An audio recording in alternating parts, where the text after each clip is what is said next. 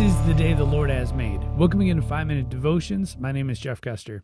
Today we'll be continuing our walk through Jesus' ministry, and I'll be reading Matthew 18, verses 1 through 11 out of the New Living Translation.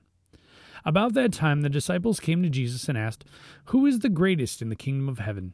Jesus called a little child to him and put the child among them. Then he said, I tell you the truth, unless you turn from your sins and become like little children, you will never get into the kingdom of heaven. So anyone who becomes as humble as this little child is the greatest in the kingdom of heaven. And anyone who welcomes a little child like this on my behalf is welcoming me. But if you cause one of these little ones who trust in me to fall into sins, it would be better for you to have a large millstone tied around your neck and be drowned into the depths of the sea. What sorrow awaits the world because it tempts people to sin. Temptations are inevitable, but what sorrow awaits the person who does the tempting?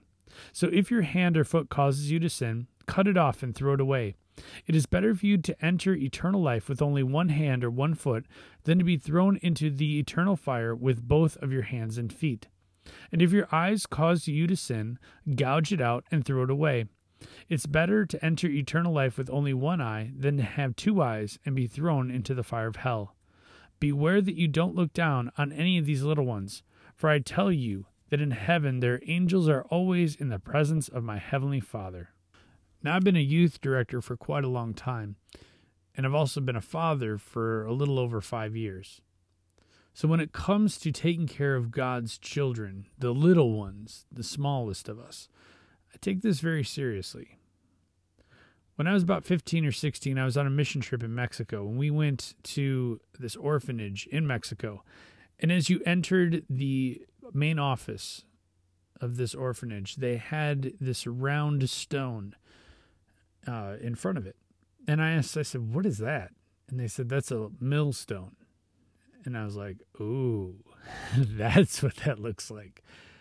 Let me tell you, it is a very foreboding rock. It is quite large, and they had the center cut out of it almost as if they were ready for you oh, they were just missing the rope to tie around the millstone, to tie around you and throw you into the ocean that wasn't too far away. It was almost like this verse come to life. Like, hey, if you've messed with one of these kids, we're happy to carry out the scriptures in their entirety for you. This is what Jesus said. We have the millstone right here, the ocean's over there.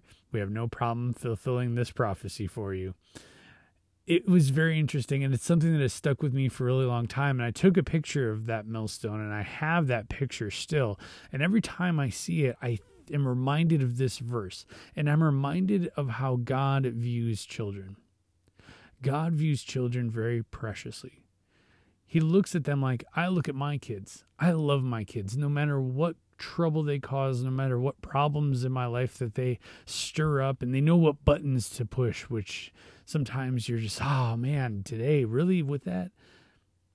And I think God looks at us the exact same way. We're His kids. We tend to know what buttons to push with Him, I'm sure. We make the same mistakes over and over again, and I'm sure He's sitting there with His hand in His face, just like I do as a parent, and just shaking His head at the mistakes that we make over and over and over again. Just like I shake my head at my kids making the same mistakes over and over again, thinking, don't you learn? And I wonder if he says the same to us. You know, we have a big responsibility when it comes to kids. If you ever have kids, or if you have kids now, or maybe you're in youth ministry like myself, we have a big responsibility to train up these kids in the way they should go we have a big responsibility to show them who Jesus is, to show them how to be lights in dark places, to show them that church isn't just a building, but it's a community of believers that come together and worship God. We have a responsibility to them to teach them what it means to be true followers of Christ. So I urge you, if you work with kids, take it very seriously because God does. He gives us the example. He showed us how to be good examples. And we need to be good examples because there are little eyes watching us at all times. Let's pray.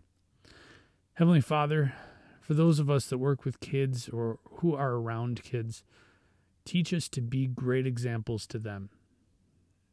Teach us how to love you so that when their little eyes see us, they see not us, but you through us and you in us. God, when it comes to little kids, you take them very seriously. And we need to take them very seriously too.